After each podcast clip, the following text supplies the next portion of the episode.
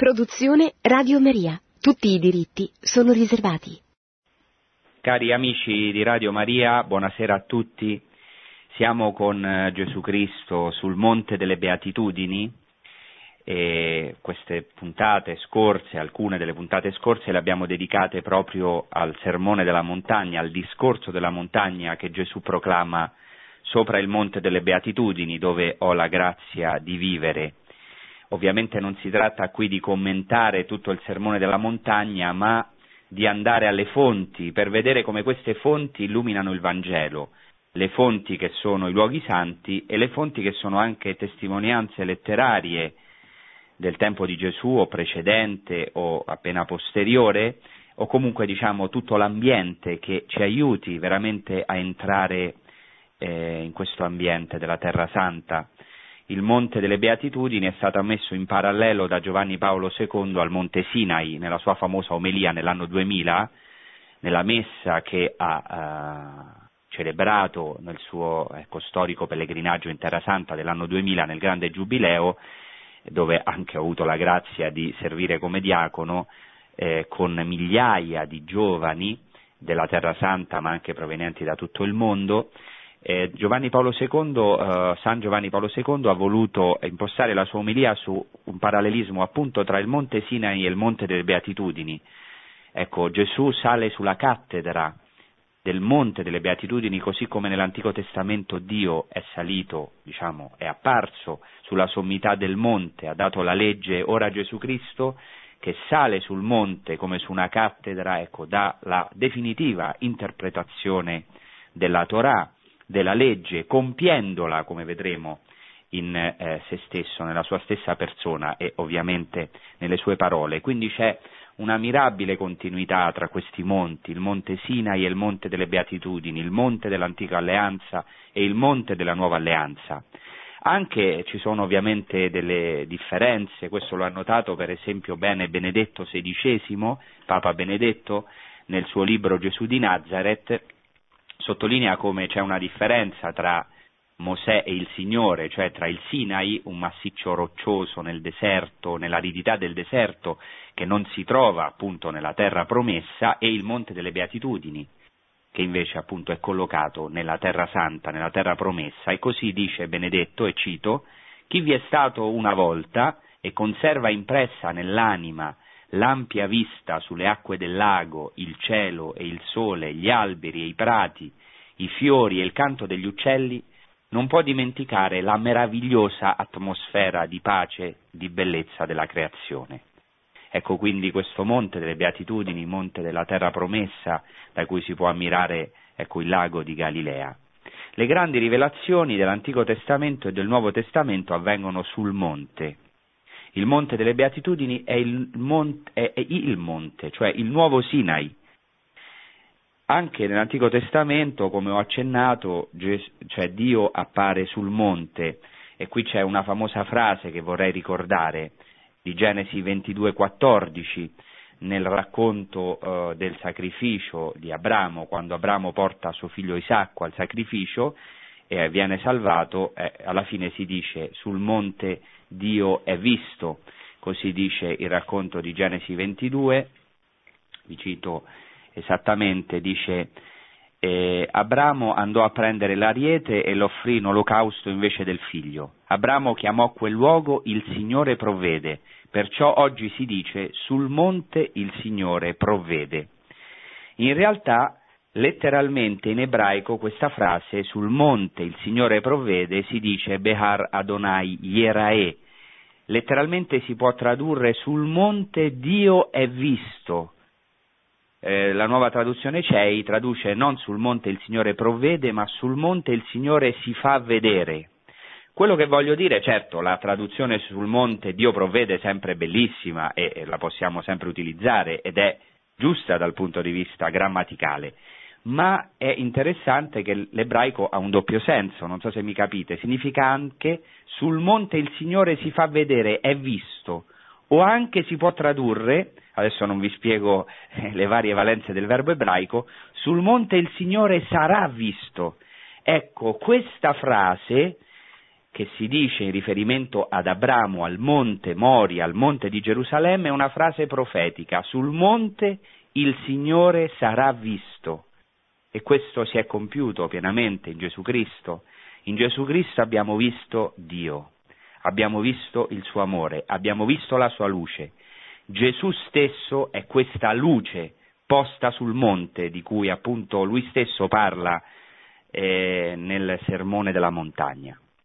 Cominciamo così con il tema di oggi. Oggi vorrei trattare eh, dopo le beatitudini, subito dopo le beatitudini, quindi proprio all'inizio del discorso della montagna, Gesù Cristo parla del sale della terra e della luce del mondo e di questo vorrei trattare. Ovviamente non posso commentare qui tutto il Vangelo, ma solamente fermarmi ad alcuni elementi e soprattutto sottolineare l'ambiente, eh, come già ho detto, le fonti letterarie e vedrete come spesso eh, il Vangelo si illumina alla luce di queste fonti.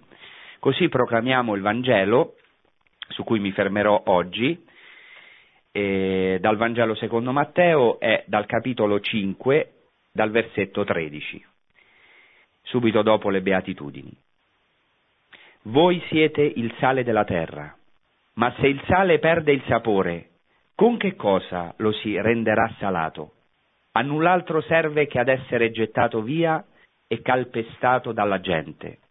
Voi siete la luce del mondo, non può restare nascosta una città collocata sopra un monte, né si accende una lampada per metterla sotto il moggio, ma sul candelabro, e così fa luce a tutti quelli che sono nella casa. Così risplenda la vostra luce davanti agli uomini, perché vedano le vostre opere buone e rendano gloria al Padre vostro che è nei cieli. Gesù Cristo inizia dicendo voi siete, siete il sale della terra, non dice siate il sale della terra, non è un comando, non è un invito, è una grazia, una promessa, un'elezione, un fatto. Nelle scorse puntate ho rimarcato molto che Gesù Cristo inizia la sua predicazione, appunto il discorso della montagna, proclamando una felicità, proclamando una felicità, non mettendo un'esigenza. Anche qui Gesù dice voi siete il sale della terra, è un dato di fatto. Ecco, Gesù non dà delle esigenze, ma eh, promette, elegge un popolo perché sia il sale della terra e la luce del mondo. Inoltre, appunto, è un dato di fatto. Se i discepoli di Cristo non sono sale e luce, non ci sarà sale e luce per il mondo. Ecco perché Gesù dice siete, non siate sale e luce, ma voi siete. Se voi cristiani non sarete sale e luce, non ci sarà sale e luce per il mondo.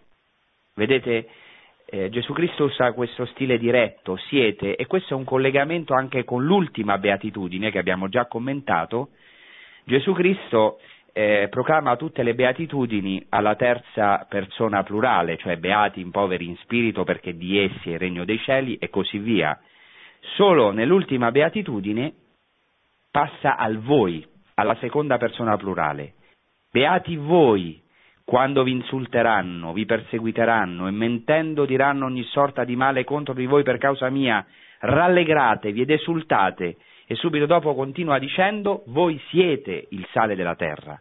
Gesù Cristo sta parlando ai futuri perseguitati, ai suoi discepoli che saranno come lui. Ecco, il sale è legato alla persecuzione. Lo vedremo, così anche la luce. Vediamo brevemente il simbolo del sale. Il simbolo del sale è un simbolo ricchissimo, non possiamo qui esporne tutta la ricchezza.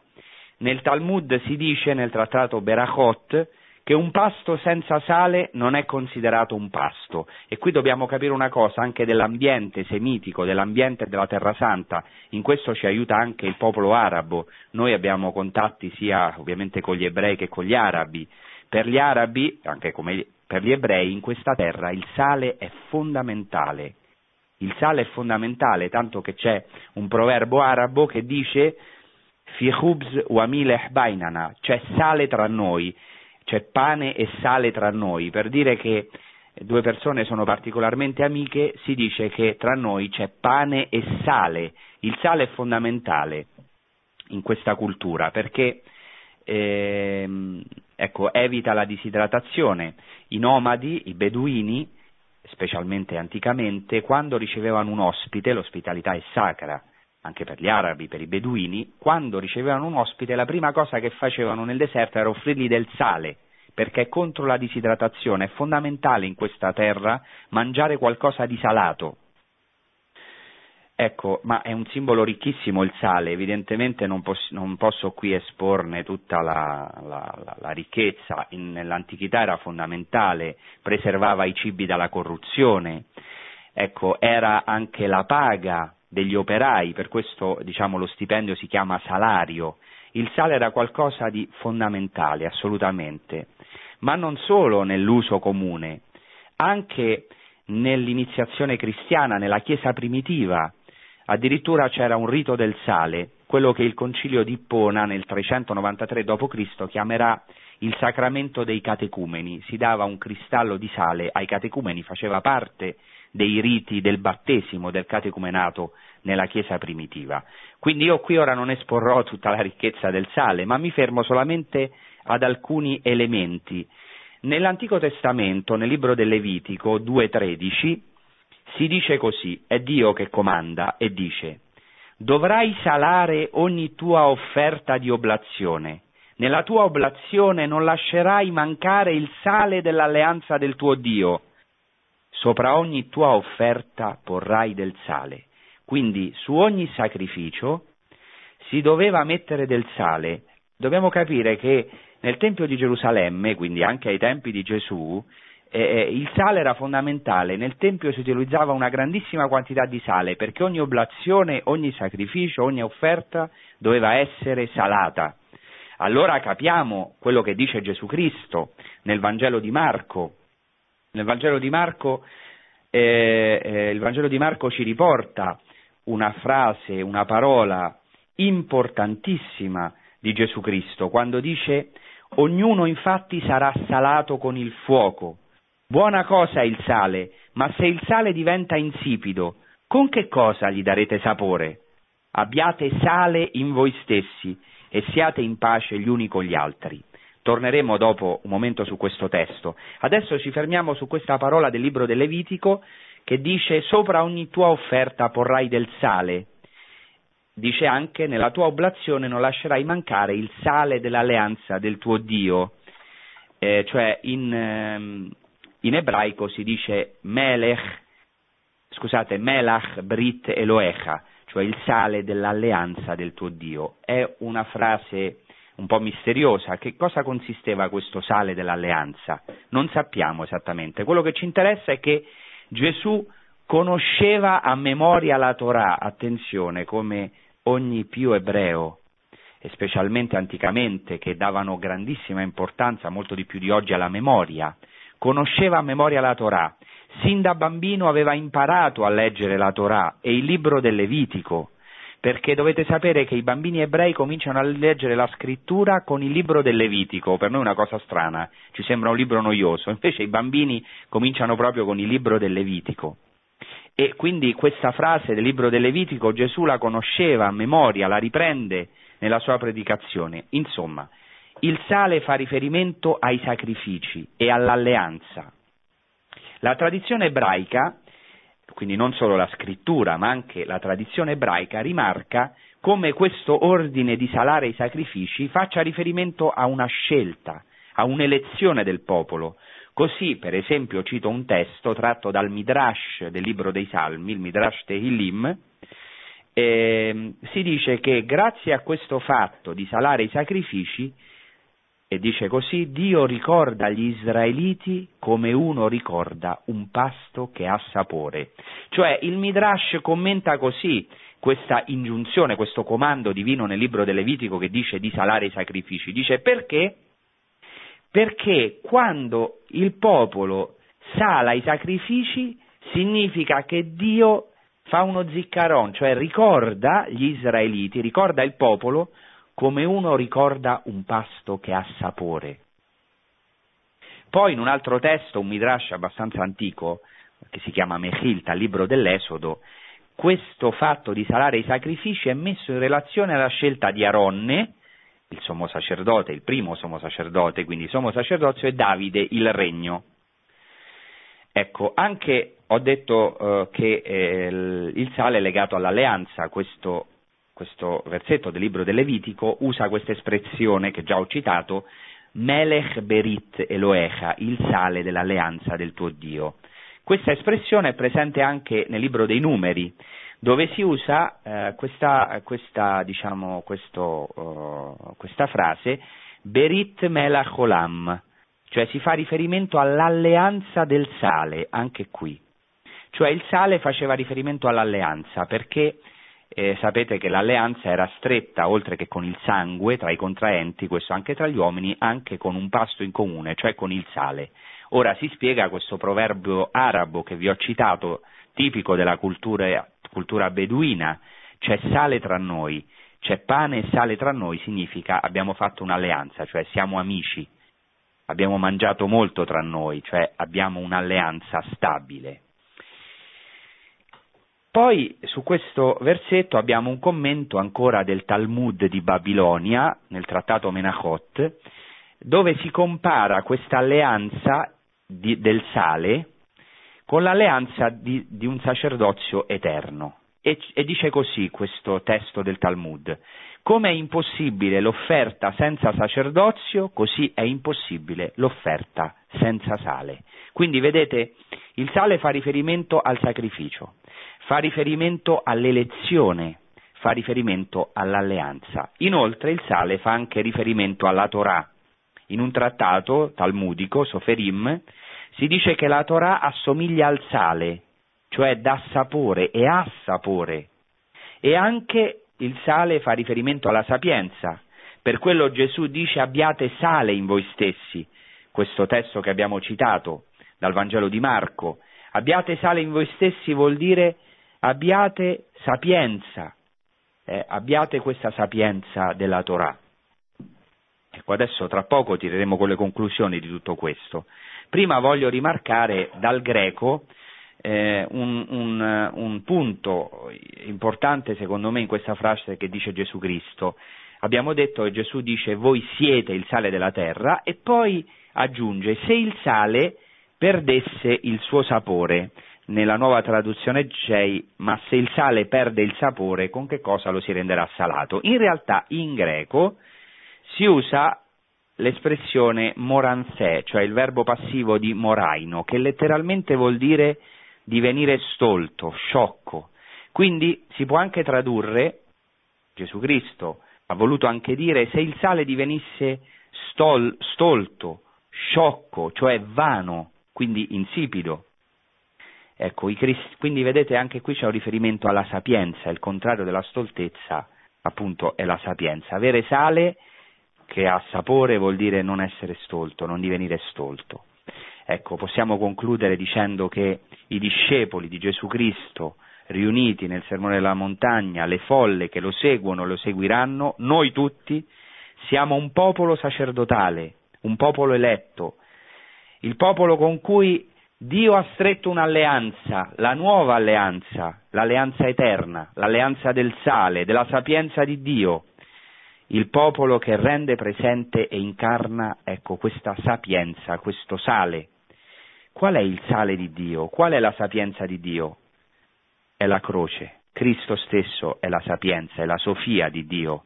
La croce è la sapienza, quella appunto di cui parla San Paolo, una sapienza che i saggi di questo mondo non hanno potuto conoscerla, non hanno potuto conoscere. Inoltre, la tradizione ebraica mette in relazione il sale con la sofferenza. Questo è qualcosa di stupefacente.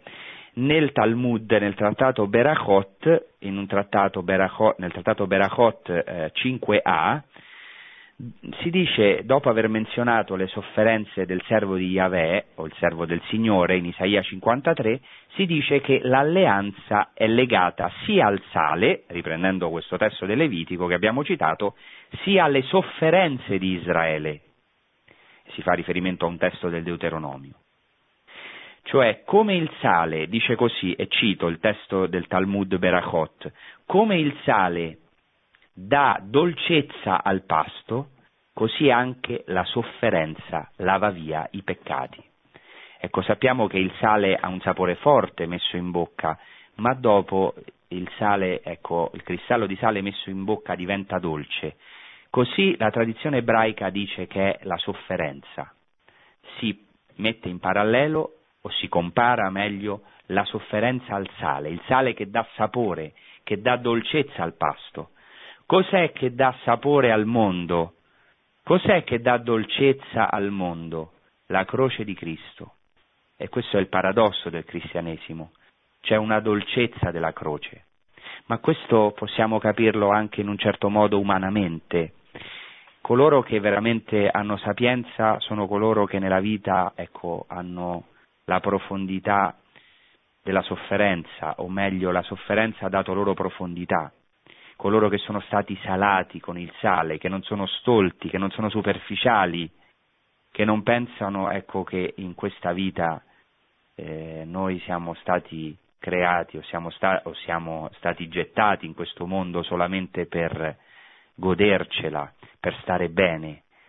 È vero, la croce ci marca, alcune volte ci marca a fuoco, noi tutti abbiamo qui una croce, qualcosa che ci rende salata la vita, ma ecco, questa stessa croce accolta, vista, eh, diciamo, nella luce di Cristo, che ha scoperto nella sua vita la croce gloriosa, ha scoperto anche la dolcezza della, della sofferenza, ha scoperto questo sale, all'inizio aspro o anche amaro, ma dopo dolce. Questa è veramente la bellezza, la meraviglia del cristianesimo.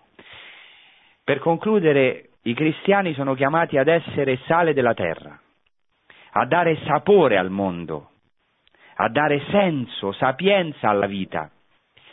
Se in questo mondo i cristiani perderanno il sapore, non ci sarà sapore nel mondo.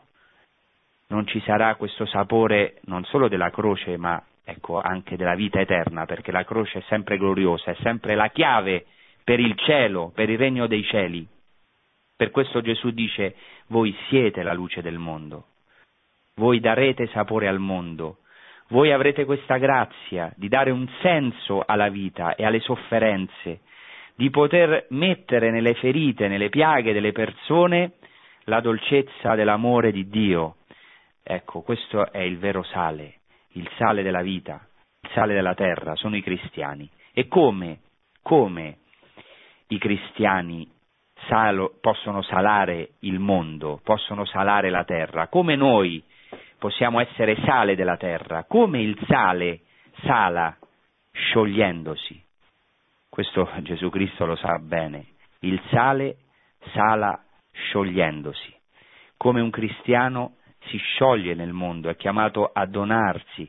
Ecco, solo attraverso la croce, le persecuzioni, che sono queste beatitudini, questa beatitudine che Gesù ha proclamato poco prima, ecco, solo così veramente i cristiani possono dare sapore a questa vita. Tante volte, ecco, viviamo in un mondo che ci presenta molte cose insipide, senza sapore, senza sale, superficiali, ecco, senza ecco, nessuna profondità, senza sapore di vita eterna. Noi abbiamo questa missione e non c'è bisogno di molto sale, questa è anche una chiave fondamentale per capire questa parola. Non c'è bisogno che tutto il mondo sia sale, non c'è bisogno che tutto il mondo diventa cristiano, ma che il poco sale che c'è non sia insipido, non sia stolto, come dice Gesù Cristo, non sia sciocco, non svanisca questa forza del sale, ma che il sale sia veramente sale. E a questo ci chiama il Signore, a salare il mondo, sciogliendoci, a non perdere il nostro sapore, a non annacquarci, Ecco, il sale non può diventare insipido, questo non lo dice solo Gesù, pensate, lo dice anche un rabbino nel Talmud, Rabbi Yehoshua ben Hanania, dice quando il sale diventa insipido, con che cosa lo si salerà? Lo dice anche Gesù Cristo.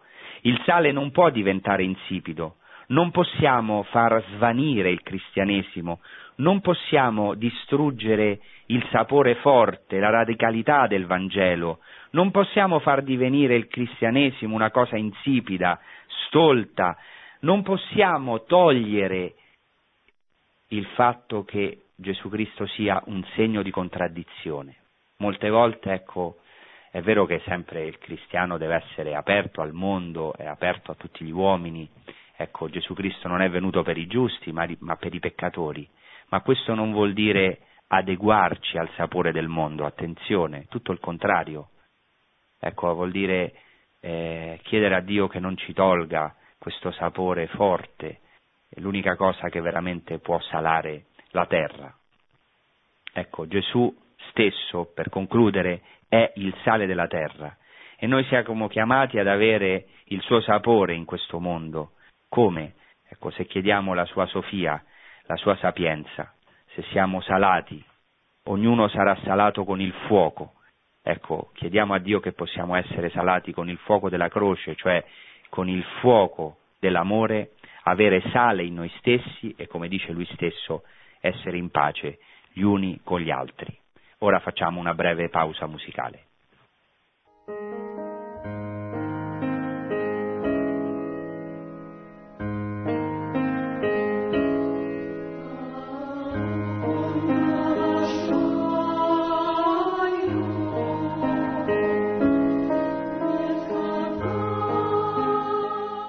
Bene, cari amici di Radio Maria, abbiamo ascoltato il Padre Nostro in aramaico, questa lingua, ecco, che è anche la lingua parlata da Gesù.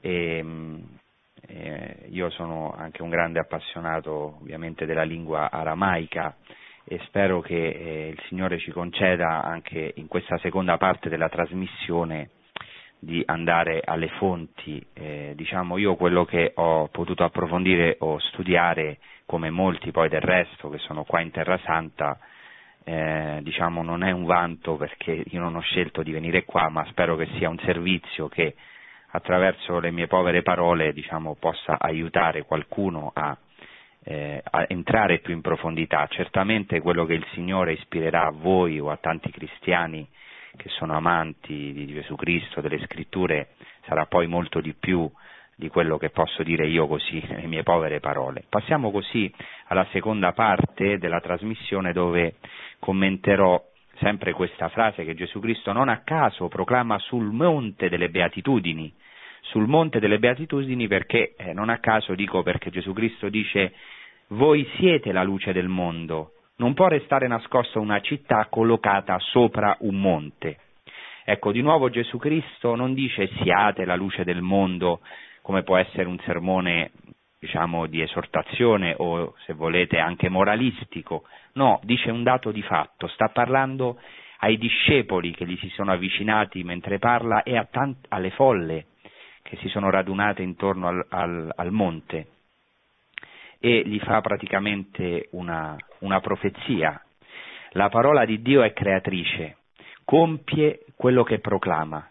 Gesù Cristo dicendo ai discepoli, a queste folle, voi siete la luce del mondo, li accende, li fa luce del mondo, è Lui la luce del mondo collocata sopra il monte, collocata sopra il, monte delle beatitudini, che idealmente è questa lampada che si accende nel mondo, in mezzo all'oscurità del mondo, quando Dio discende sulla terra in Gesù Cristo e risplende la sua luce nel volto di Cristo. Ancora oggi questa luce risplende sul monte delle beatitudini, diciamo non tanto fisicamente, ma sulla Chiesa eh, ed è chiamata a risplendere in noi, in mezzo all'oscurità del mondo. A me colpisce che proprio mentre stiamo parlando qui, eh, su questo monte, io praticamente da qui dalla Galilea si vede praticamente il monte Hermon, si può diciamo intravedere alcune volte la Siria qui dalla Galilea, il Libano, e proprio qui a pochi chilometri, no?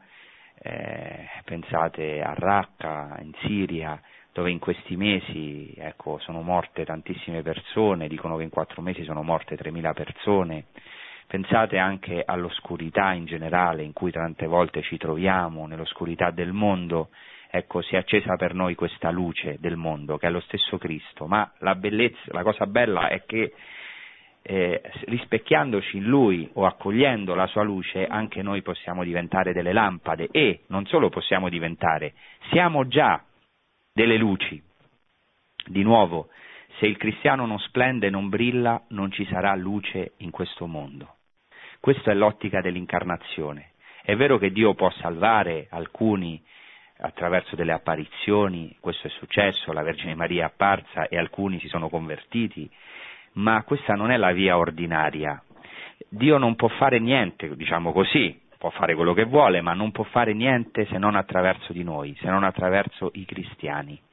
Ecco perché la Chiesa è, fondamentale che sia lumen gentium, Cristo è la luce delle genti, lumen gentium, ma la Chiesa come la luna, rispecchiando questa luce del sole di giustizia che è Cristo, ecco, dà luce a questo mondo. Cioè noi, noi siamo chiamati a essere questa luce e lo siamo già. Ecco, la luce è un simbolo evidente, non c'è bisogno di molti commenti, eppure vedremo che nel sottofondo ebraico riceve una profondità inattesa il simbolo della luce. Vediamo un momento.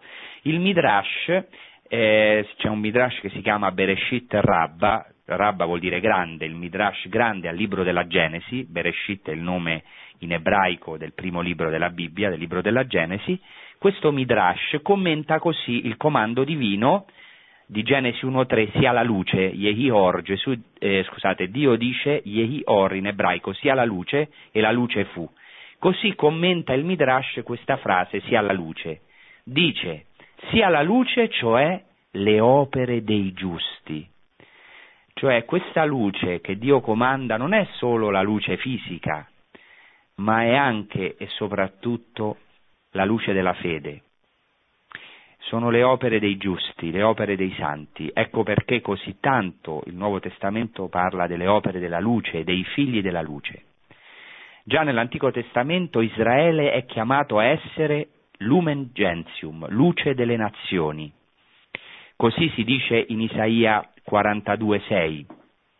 Il servo del Signore, quindi questo servo che incarna tutto il popolo fedele, che poi sapete che sarà una profezia mirabile di Gesù Cristo, Gesù, Gesù Cristo compirà questi canti del servo di Isaia, ecco, in uno di questi canti Dio dice al servo, al servo del Signore, dice in ebraico Vetnecha livritam leorgoim, io ti porrò come alleanza del popolo, ritorno all'alleanza, e come orgoim, luce delle genti, luce dei goim, cioè luce dei pagani, luce delle genti. Vedete già il servo del Signore e quindi tutto il popolo di Israele in lui è chiamato a essere una luce per le genti, per i pagani. Questa è proprio la chiamata di Israele, del servo, essere un'alleanza, cioè essere in alleanza con Dio ed essere una luce per tutte le genti. Poi c'è un altro midrash, ehm, Shir Hashirim Rabba, cioè il midrash grande al cantico dei cantici, che commenta un versetto di Cantici 4.1. In Cantici 4.1 eh, l'amato dice all'amata, come sei bella, amica mia, gli occhi tuoi sono colombe eh, dice che c'entra con la luce, voi direte, eh, vediamo cosa dice il Midrash, come commenta questo verso del Cantico dei Cantici. Così lo commenta, e cito, come una colomba ha portato luce al mondo, così tu, Israele, porti la luce al mondo. Nazioni cammineranno alla tua luce. Qui c'è un testo che è veramente una sintesi, è di una profondità e una ricchezza eh, eh enorme si dice come una colomba ha portato luce al mondo. Qual è questa colomba che ha portato la luce al mondo? È stata la colomba del diluvio. Vi ricordate che Noè alla fine del diluvio porta una colomba che ritorna con un ramoscello di ulivo, che è il segno che ecco, il diluvio è finito. E perché luce? Perché eh, ovviamente nell'antichità senza olio non c'era luce, no? lo capirete, la luce si alimenta con l'olio. Quindi questa colomba porta un ramoscello d'olivo, cioè porta la luce al mondo, quella luce che era stata oscurata dalle nubi del diluvio. E allora il Midrash, cioè i rabbini in questo Midrash, eh, paragonano la luce eh, del popolo di Israele a questa luce che ha portato la colomba di Noè dopo il diluvio, cioè quest- nel diluvio del mondo il popolo di Israele è chiamato a portare la luce e si cita questo versetto da Isaia, nazioni cammineranno alla tua luce.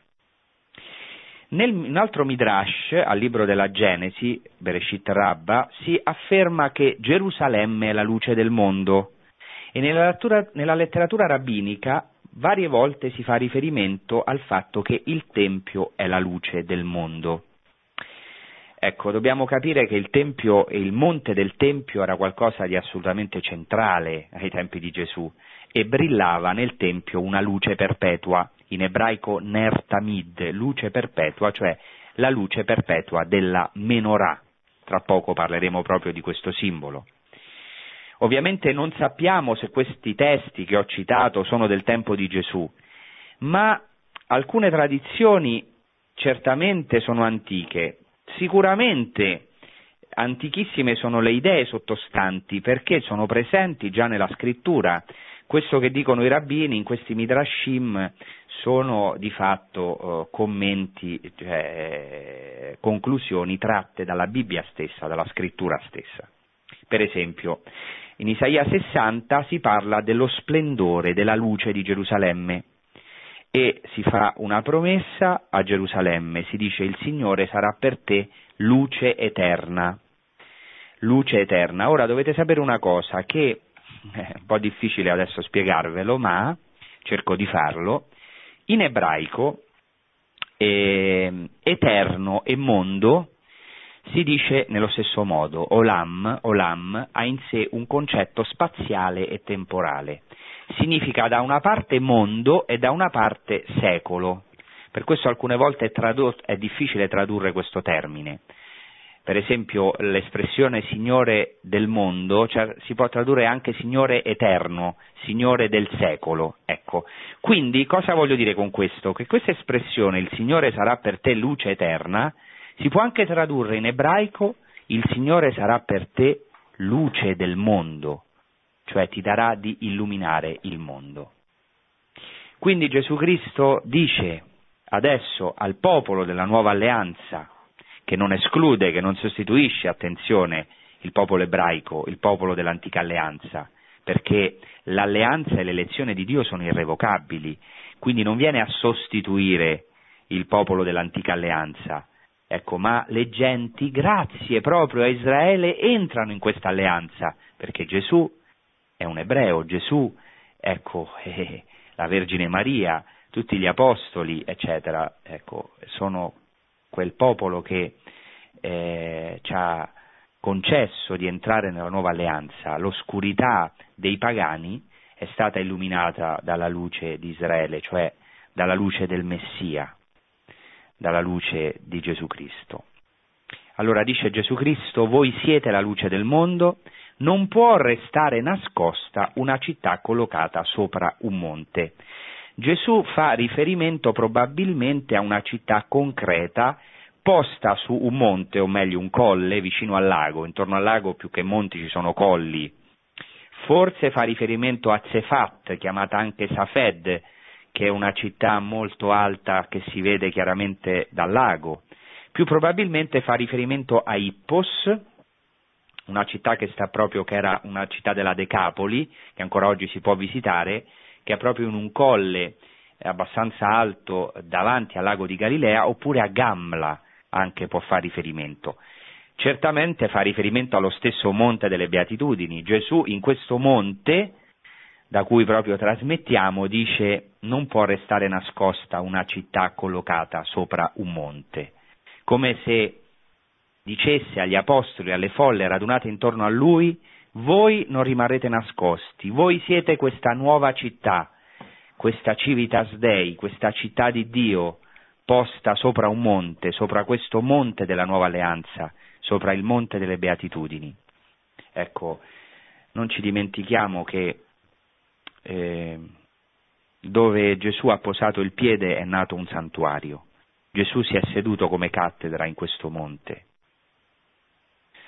E, un patriarca di Alessandria d'Egitto chiamato Eutichio, storico e teologo del secolo X, ha affermato eh, riguardo ai luoghi santi nel secolo X d.C., Cristo ci ha dato anche le reliquie di se stesso e i luoghi della sua opera santificatrice in questo mondo, come eredità e pegno del regno dei cieli e delle delizie del mondo futuro che ci ha promesso. Con queste reliquie, questi luoghi santi di cui ci ha fatto eredi, Cristo ci ha dato tutti insieme una benedizione, una santificazione, un accesso a Lui. Il monte delle beatitudini è quindi il monte dove è brillata questa luce, non solo per Israele ma per tutte le genti, la luce di Gesù Cristo. Infine, certamente c'è un riferimento anche, come già ho detto, a Gerusalemme. Ecco, qui vorrei dire ehm, che ehm, c'è un sottofondo importante di cui ho parlato in altre trasmissioni. Nella festa di Sukkot, nella grande festa delle tende, di cui ho parlato in altre puntate e che è stata celebrata poco fa proprio da, da, dagli ebrei, c'era un rito che era proprio un, il rito della luce. E, eh, diciamo alla sera del primo giorno della festa eh, si scendeva al cortile delle donne del Tempio, c'erano delle lampade d'oro con in cima coppe d'oro e eh, si, eh, con gli abiti consunti dei sacerdoti e delle loro cinture si ricavavano fili con cui si accendevano delle enormi lampade. E dice il Talmud, o meglio scusate, la Mishnah, un testo antecedente al Talmud, nel trattato su Ka, dice che eh, non c'era cortile in Gerusalemme che non fosse illuminato da questa luce, cioè questa luce che era accesa, questo fuoco che brillava nel Tempio, nei quattro, quattro, nei quattro, angoli del cortile delle donne, nel cuore di Gerusalemme, nel cuore della terra, eh, nel Tempio stesso, illuminava tutta Gerusalemme, cioè era la luce del mondo. Vedete anche un riferimento a qualcosa di concreto. Ancora di più è un riferimento alla festa di Hanukkah, nella festa di Hanukkah, nella festa della dedicazione del Tempio, dice il Talmud che la luce della menorah deve essere posta alla porta o vicino alla finestra perché tutti devono vedere la luce. Un'altra volta ho proprio oh, fatto riferimento a questo, questa, ho parlato abbastanza lungamente di questa festa della Hanukkah e della menorah. Cioè Gesù Cristo dice non può restare nascosta una città collocata sopra un monte e non si accende una lampada per metterla sotto il moggio, ma sul candelabro. In ebraico questo termine è menorah, anche il termine greco, eh, che è appunto eh, luchnia, eh, in, nell'Antico Testamento ebraico eh, traduce il, eh, il menorah, cioè il termine menorah ebraico è tradotto con luchnia in greco, che è appunto questo termine che usa qui Gesù. Cioè Gesù dice praticamente non si accende una lampada per metterla sotto il moggio, ma sulla menorah, e così fa luce a tutti quelli che sono nella casa. Che cos'era la menorah? Era il candelabro a sette bracci, ehm, che si trovava davanti alla porta del Tempio e che doveva risplendere sempre. Cioè era una nertamid, una luce perpetua, una luce eterna. Gesù Cristo quindi non fa riferimento solo alla casa, ma anche alla menorah del Tempio. La menorah del Tempio, vi ricordo, ne ho trattato in un'altra puntata, è uno dei simboli più antichi dell'ebraismo, la menorah. Secondo alcune tradizioni simboleggia il roveto ardente, per questo qui alla Domus abbiamo un roveto ardente in forma di menorah. Per alcuni rabbini rappresenta i sei giorni della creazione e il settimo giorno, lo Shabbat, al centro. Nel Tempio era una, un candelabro d'oro, appunto a sette bracci, e era una luce perpetua dinanzi al Tempio e secondo i rabbini è simbolo della Shekinah di Dio, cioè simbolo della presenza di Dio. Dice il Targum, appunto un documento in aramaico, che le sette luci della menorah del Tempio, le sette luci del candelabro del Tempio sono i sette occhi di Dio. Ecco l'occhio di Dio, cioè la sua luce, il suo volto, i suoi occhi che guardano costantemente. Sette è simbolo della pienezza. Dio guarda il popolo dal Tempio, il popolo lo, lo può guardare, come abbiamo cominciato questa trasmissione, citando il testo sul monte Dio è visto, Dio si è lasciato vedere. Già nell'Antico Testamento, certo nessuno ha mai visto Dio, ma abbiamo, hanno visto, il popolo di Israele ha visto la sua opera potente, ha visto il volto di Dio, ha cercato il volto di Dio, ma per noi sul monte Dio è stato visto perché abbiamo visto Gesù Cristo. Dio si è fatto vedere sul monte, sul monte delle beatitudini e soprattutto sul monte Golgota, sul monte della croce. Abbiamo visto questa menorah che splende, questo roveto ardente, questi sette occhi di Dio questa bellezza dello sguardo di Dio in Gesù Cristo, un Dio capace di donare tutto se stesso. Ecco, eh, per questo quando muore Gesù Cristo si spegne la luce dell'universo, si oscura il cielo, è Lui la, veramente questa luce eh, gloriosa che risplende nel roveto, questo fuoco che risplende nel roveto della croce. Beh, non posso dire tutto il simbolismo della menorah perché sarebbe molto lungo, ma nel Targum la menorah, le sette luci della menorah rappresentano anche i sette pianeti del sistema solare, sette pianeti. I sette pianeti, quindi c'è un simbolo cosmico, la menorah ha una valenza cosmica, il Tempio è il centro del mondo, ruota intorno a Dio i sette pianeti, queste sette luci della menorah sono come i sette pianeti del sistema che eh, girano intorno al Sole che è Dio. Inoltre ancora il Targum dice che questi sette pianeti sono anche i giusti che illuminano il mondo con i loro meriti. Nella tradizione ebraica in ogni generazione c'è un certo numero di giusti che con i loro meriti illuminano il mondo. Illuminano il mondo. Ecco, per questo eh, concludiamo, Gesù Cristo dice alla fine così risplenda la vostra luce davanti agli uomini perché vedano le vostre opere buone e rendano gloria al Padre vostro che è nei cieli. In realtà in greco questa parola opere buone è takala erga, perché vedano le vostre opere belle, si può tradurre anche buone, ma c'è anche un'estetica, eh, nel senso profondo, cioè un'estetica, eh, cioè una bellezza di Dio. Nell'Antico Testamento eh, greco si dice che dopo i giorni della creazione Dio vede non solo che era buono come in ebraico, ma che era kalos, che era bello. Ecco, la bellezza, lo splendore di Dio, la luce di Dio che rifulge nei cristiani attira gli uomini perché vedano le vostre belle opere, cioè piene di luce, e siano attratti e rendano gloria al Padre che è nei cieli. Per concludere, i cristiani sono, noi siamo non dobbiamo essere, ma siamo sale della terra e luce del mondo. I cristiani sono il sapore del mondo, sono la luce. Si trovano cioè sopra il monte con Cristo, si trovano sopra il lucerniere, ovvero non possono rimanere nascosti. Non possono rimanere nascosti, non possono diventare insipidi. Ora Gesù Cristo sul monte delle beatitudini accende questa luce accende questo fuoco. Da ora in poi, da questo momento del sermone della montagna, fino ad oggi i suoi discepoli, cioè noi, siamo come il lucerniere nella casa, che non si mette sotto il moggio, ma sopra la casa, perché brilli a quelli che vogliono entrare. I suoi discepoli, cioè noi, siamo come la menorah nel Tempio, siamo questo Tempio. Ecco, eh, non possiamo rimanere nascosti. Chiediamo a Dio che la nostra luce non si oscuri, perché altrimenti non ci sarà luce per il mondo. Chiediamo a Dio, anche in questo tempo difficile, di travaglio, come la Chiesa ne ha avuti tanti, non ci sono stati tempi in cui la Chiesa non ha avuto travagli, non ha avuto nei suoi uomini dei momenti di confusione o di oscurità, come noi del resto, che non siamo perfetti, ma chiediamo fortemente a Dio e anche stiamo attenti che il nostro sale non diventi insipido, perché abbiamo un'enorme missione. Siamo chiamati veramente a dare sapore, non possiamo annacquare, rendere insipido il cristianesimo, il tesoro che ci è stato donato, per non avere persecuzioni in fondo, per non essere salati. Tante volte, in tante epoche, la Chiesa, o meglio uomini di Chiesa, si sono voluti adeguare ai tempi per paura delle persecuzioni, per paura di essere rifiutati.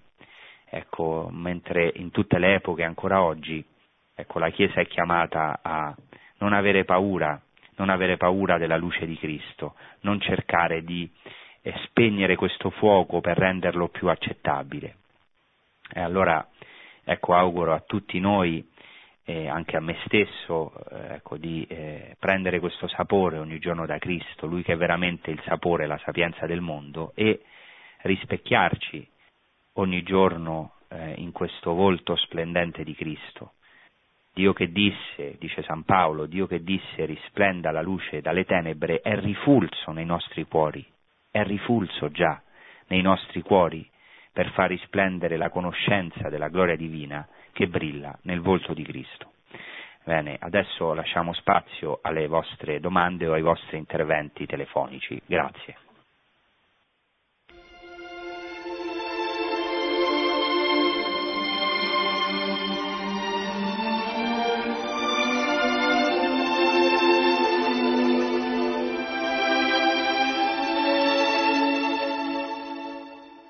Buonasera. Pronto?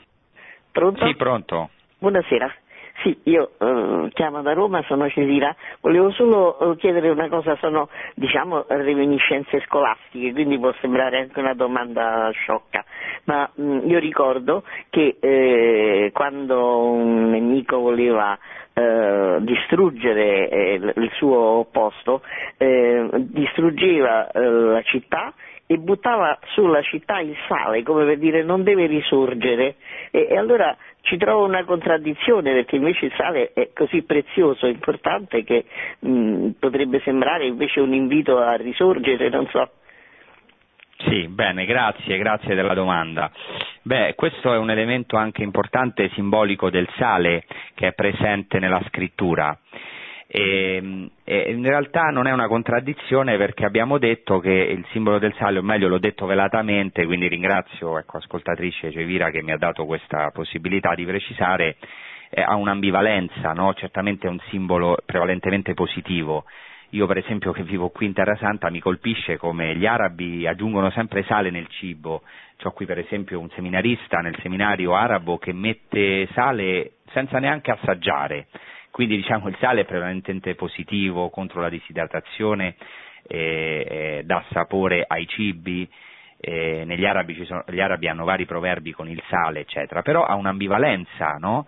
È anche un simbolo in un certo modo di sofferenza, abbiamo detto, abbiamo fatto riferimento che eh, il sale brucia anche perché brucia le ferite e bruciandole le guarisce e brucia ehm, dice Gesù Cristo, ognuno sarà salato con il fuoco, quindi il sale, è, il fuoco uh, diciamo, è comparato al sale, il fuoco sala e poi anche è vero, anche nell'Antico, ecco, nell'Antico Testamento si sparge sale per eh, diciamo, considerare eh, una città, perché una città non risorga dalle sue ceneri, quindi ha questa ambivalenza, perché proprio abbiamo detto che fa riferimento alla sofferenza, quindi alla, al, al, carattere aspro, eh, appunto salato della sofferenza, ma nello stesso tempo alla dolcezza che ne consegue, alla sapienza che ne proviene.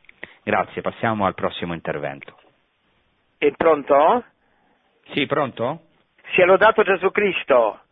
Sempre sia lodato. Padre Francesco, qui c'è Cristoforo, un polacco italianizzato che sta chiamando da Palestrina.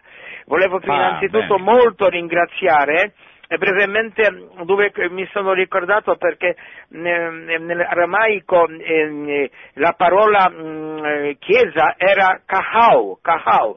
In Cracovia eh, ebrei che vivevano si chiamavano kahau anche si diceva cacao a loro, però ancora di più importante per me, perché lei aveva proprio ci, aveva sottolineato quel fatto, spesso si sente nelle omelie Mm, dei, mm, dei, omileti, dei predicatori, eh, che Gesù dice che mm, eh, noi dobbiamo diventare luce e sale del mondo. Non è vero, perché Gesù ha detto, come ha detto lei, Padre Francesco, Gesù ha detto voi siete la luce, è una bella differenza, voi siete la luce mm, mm, e sale del mondo, non è che dobbiamo diventare, noi già siamo, ha detto Gesù. E lei proprio questa, volevo ringraziare per questa sottolineatura perché è molto importante, molto importante e molto giusta. Ecco, sia lodato Gesù gra- Cristo. Grazie, Sempre sia lodato, grazie, grazie Cristoforo. E in effetti eh, questa frase è, ha un, anche questo io direi un, come, la, come la, insomma, la sento io, la, la, interpreto io, ha una ambivalenza. Da un lato eh, è una grande promessa, qualcosa di meraviglioso che Gesù dice voi siete luce, cioè vedete, non mette delle imposizioni alla gente, ma accende, accende questo nuovo popolo, sono contento che ha ricordato questo termine kahal, ebraico che significa assemblea, chiesa, e sono contento che anche gli ebrei in Polonia la chiamavano così, kahal, accende questa assemblea di popolo, questo popolo non lo accende individualmente, ma come popolo, sono varie luci, lo accende come? Con una promessa, non c'è niente di meglio, diciamo, non c'è niente di più pedagogico, per così dire, ecco, di, eh, di dire, ecco, tu veramente eh, sei già. È vero, lo sarai, ma lo sei già, lo sei già perché io ti do questo potere, sono io che ti accendo. Quindi da un lato è una meravigliosa promessa, è un dato di fatto, ehm, come Ecco, dall'altro però eh, io la sento anche come una frase molto forte, anche riferita a me e a ognuno di noi. Voi siete la luce del mondo, attenti che se voi non lo sarete, il mondo rimarrà nell'oscurità. Non perché è cattivo, nessuno è cattivo, i peccatori non sono cattivi, il mondo non è cattivo.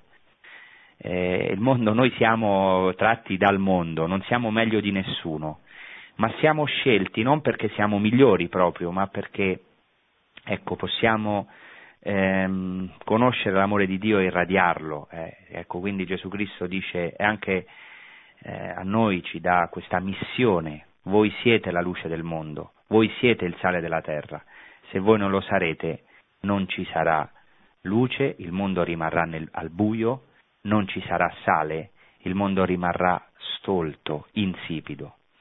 Bene, passiamo al prossimo intervento.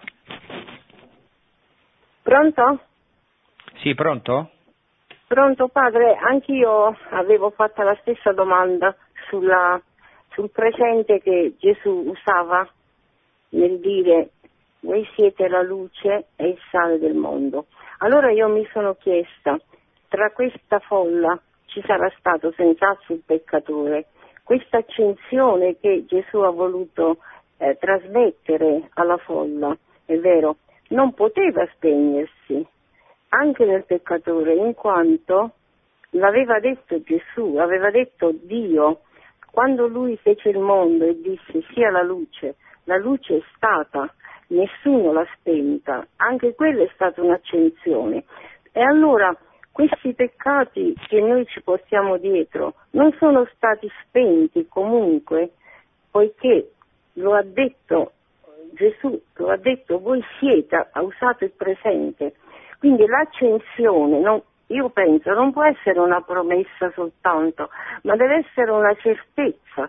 Quindi anche il peccatore che stava tra la folla, i peccatori, sono diventati Bene, grazie. Co- come si chiama lei, scusi? Adriana. Adriana, bene, grazie, le rispondo adesso per radio. Sì, e infatti, eh, diciamo, mh, mm, io direi che non è che c'era qualche peccatore, lei, giustamente la signora Adriana diceva eh, ci sarà stato qualche peccatore, no, no, c'erano tutti i peccatori, come siamo noi, cominciando dagli apostoli.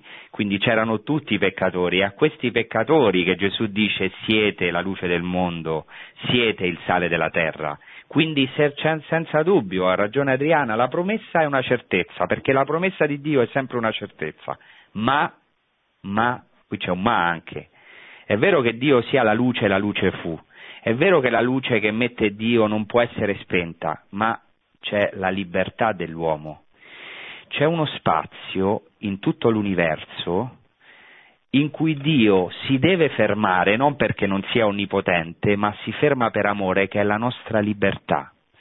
Senza dubbio la luce di Dio è niente in confronto ai nostri peccati e il fuoco di Dio brucia le nostre iniquità, ma se noi diciamo di sì, se noi accettiamo, se noi ci convertiamo, se noi lasciamo entrare questa luce di Cristo, che questo vuol dire anche ecco, attraverso il kerigma, la predicazione e poi attraverso l'opera della Chiesa, i sacramenti, eh, perché è tutta un'opera anche sacramentale del battesimo, la morte dell'uomo vecchio, nasce l'uomo nuovo, eccetera. Adesso io non so qui, eh, però cerco di, di spiegarmi. Quindi bisogna stare anche attenti, non è qualcosa di automatico. Perché non è qualcosa di automatico?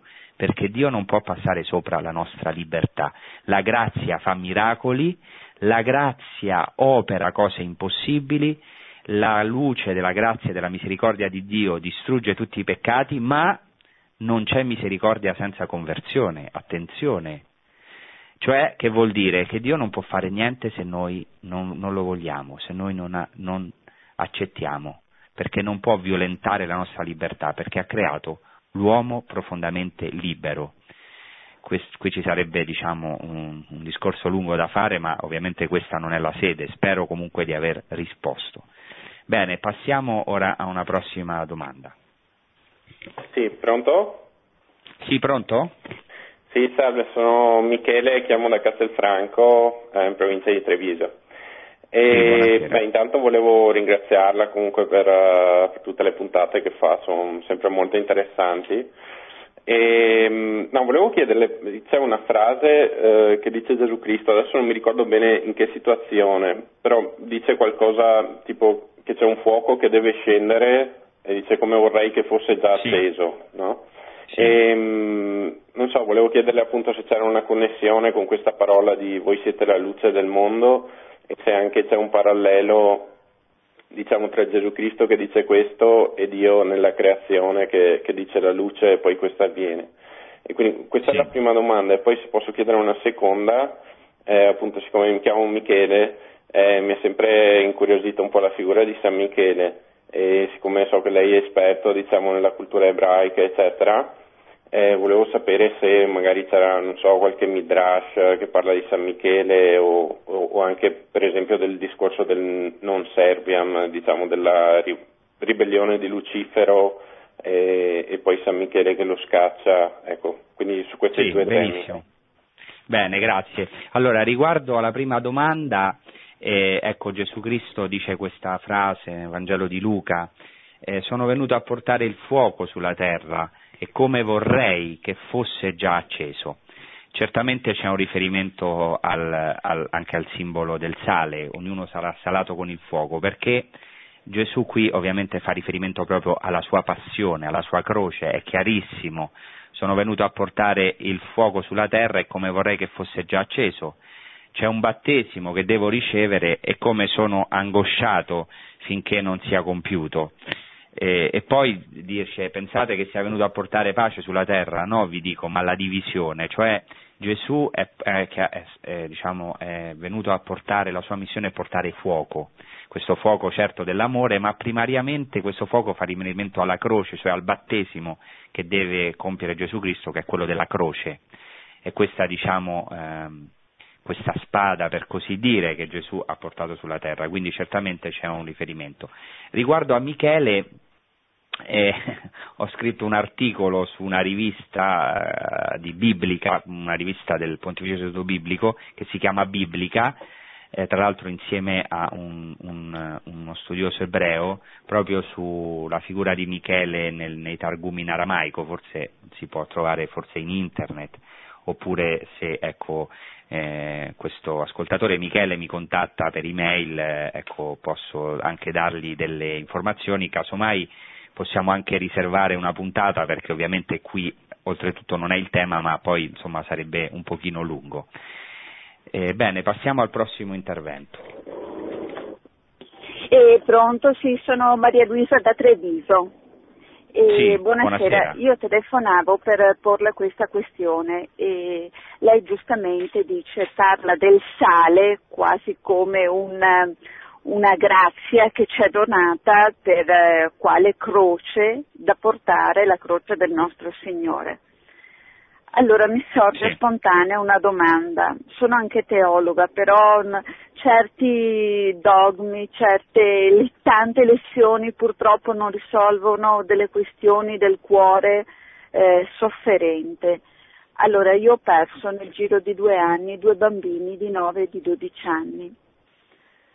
Eh, il sale credo che in questo caso abbia bruciato molto, perché a questo certo. punto il sale, almeno nel mio caso, non si trasforma più in dolcezza, come dice lei, ma il sale anzi diventano solo lacrime salate che ti continuano a scendere e a quel certo. punto eh, tu non riesci nemmeno più a perché lei giustamente dice sì, il Signore è misericordioso, bisogna rivolgersi a Lui con misericordia, ma quando il dolore è no, così questo forte... non l'ho detto, comunque vabbè.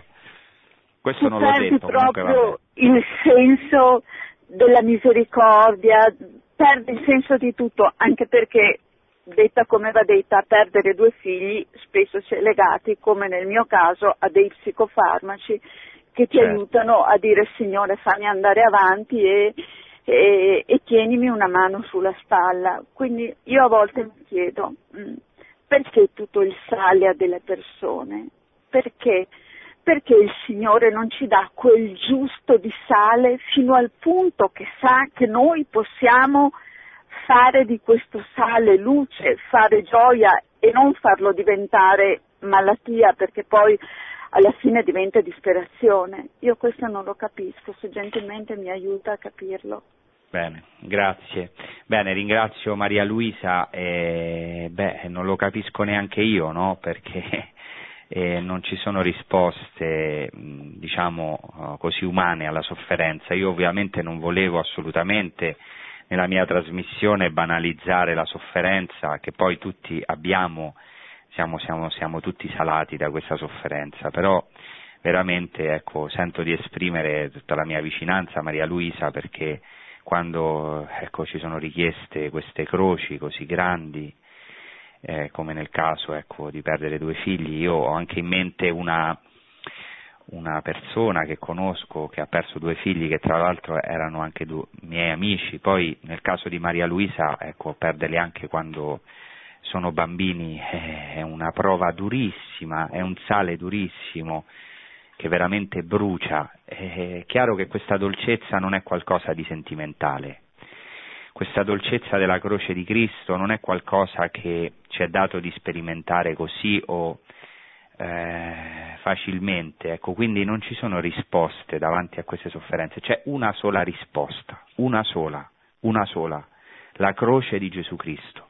Questa è l'unica risposta che noi possiamo avere e, e, e diciamo, dice San Paolo che nessuna tentazione eh, ci è data eh, diciamo, che sia sopra le nostre forze, pensavo mentre parlava Maria Luisa, certamente lei nei suoi sentimenti di madre e anche diciamo, nelle sue sofferenze, in tutte le sue lacrime, tante volte avrà pensato che questa tentazione di fatto è sopra le sue forze. Però Maria Luisa è ancora qui, Maria Luisa ha telefonato a Radio Maria. Maria Luisa cerca il senso della sofferenza. Maria Luisa non si è arresa. La sua speranza non è finita. La sua speranza non è finita se ancora sta cercando un senso, se ancora non ha bestemmiato Dio, forse in qualche momento di debolezza lo ha fatto, non lo so, perché ci può capitare a tutti, ma io sono certo che questa ecco, ascoltatrice, Maria Luisa, eh, per tutti questo sale della croce si trasformerà in dolcezza. Io non so quando, perché non sono Dio, sono un povero uomo, ma so che si trasformerà in dolcezza, se non in questa vita, ecco, eh, certamente nell'altra, perché non siamo fatti solo per questa vita, noi siamo fatti per il regno dei cieli, noi siamo fatti per ecco, eh, le cose invisibili.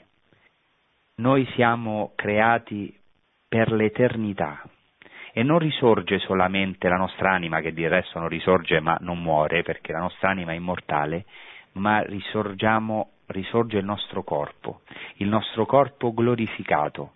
Un giorno sì capiremo tutto. È vero che noi cristiani già eh, diciamo, pregustiamo questo regno dei cieli. È vero che il regno dei cieli lo possiamo sperimentare qui, come anche si può sperimentare l'inferno, ma è un mistero. Dio a certe persone non si sa per quale mistero, ecco, permette delle croci così grandi, delle oscurità così grandi, le hanno vissute anche i santi, eh? questa è la notte oscura, dove sembra ecco, che Dio non ci sia, dove sembra che, che siamo solamente noi con la nostra disperazione e con il nostro dolore, ma eh, noi non siamo fatti solo per questa vita, noi siamo fatti per il regno dei cieli e Maria Luisa certamente rivedrà i suoi figli. E siamo chiamati a combattere, a non arrenderci. Io ho conosciuto anche persone che hanno avuto le tragedie, stesse tragedie di Maria Luisa e anche alcuni anche peggiori in questi anni di, di sacerdozio, ma anche prima perché da tanti anni faccio un cammino di fede, ma ecco, Dio le ha aiutate, eh, ecco, chiaro che sempre avevano una ferita, io mi ricordo mia nonna a cui morì un bambino di cinque anni, un giorno la vidi triste e gli dissi ma nonna perché sei triste? Stai un po' contenta? Non so che gli ho detto qualcosa, avevo, ero un ragazzino, forse qualcosa di moralistico. Mia nonna mi rispose ma come posso essere veramente allegra nella vita se mi è morto un bambino di 5 anni? Però anche se ho conosciuto queste persone, anche nella mia famiglia, però ecco, ehm, ho conosciuto eh, varie che si sono incontrate con questa luce, con questo amore di Dio e Dio ha sparso in questo grande dolore, in questo sale, diciamo, o meglio, ha trasformato questo sale in dolcezza. Eh, quindi ecco, questo è anche quello che io auguro a eh, Maria Luisa, di fare questa esperienza e anche gli assicuriamo le nostre preghiere. E gli consiglierei ecco, di stare vicina, di, eh, ecco, lei ha fatto riferimento un po' ai dogmi della Chiesa, no? È un po' un riferimento critico che si capisce, però Ecco, quello di cui parliamo qui non sono dogmi, sarebbero solo do- cioè sono anche dogmi, ma voglio dire, non sono dogmi nel senso in cui parla Ma- Maria Luisa, come delle certezze non sperimentate, ecco.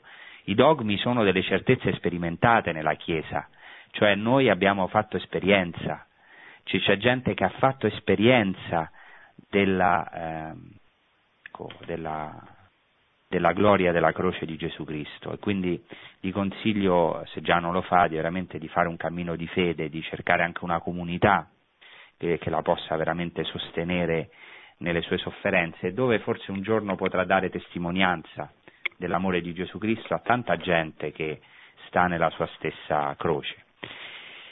Ebbene, eh, a questo punto eh, diciamo, mi sono un po' dilungato su questa risposta, mm, mi dispiace a chi attendeva la linea, però mi sembrava che non potevo dare una risposta così spicciola, molto rapida, veloce di fronte a queste, insomma, a queste domande così. Non pretendo di aver risposto eh, perché di fronte a certe sofferenze non c'è risposta se non la risposta che ci dà Dio stesso nella croce di Gesù Cristo, non ci sono cioè risposte teoriche, intellettuali. L'unica cosa che possiamo fare è eh, fare esperienza profondamente che Cristo non ci abbandona, ma è venuto a, uh, veramente a dare il, il senso profondo della sofferenza, non solo a darlo, ma a viverlo in se stesso, a darci il suo spirito, lo spirito della resurrezione, perché Cristo è risuscitato dai morti, non è rimasto nella passione, non è rimasto nella morte. I nostri cari defunti, anche se abbiamo dovuto vedere persone soffrire negli ospedali o anche nostri cari o anche nostri cari morire anche a un'età giovane, ecco, noi sappiamo, e la fede, abbiamo bisogno di questa fede, che Cristo è risuscitato dai morti, è risorto e ci precede in Galilea. Bene, e con questo, eh, ecco, augurio, vi saluto a tutti, vi auguro una buona serata e un buon proseguimento con i programmi di Radio Maria. Grazie. Produzione Radio Maria. Tutti i diritti sono riservati.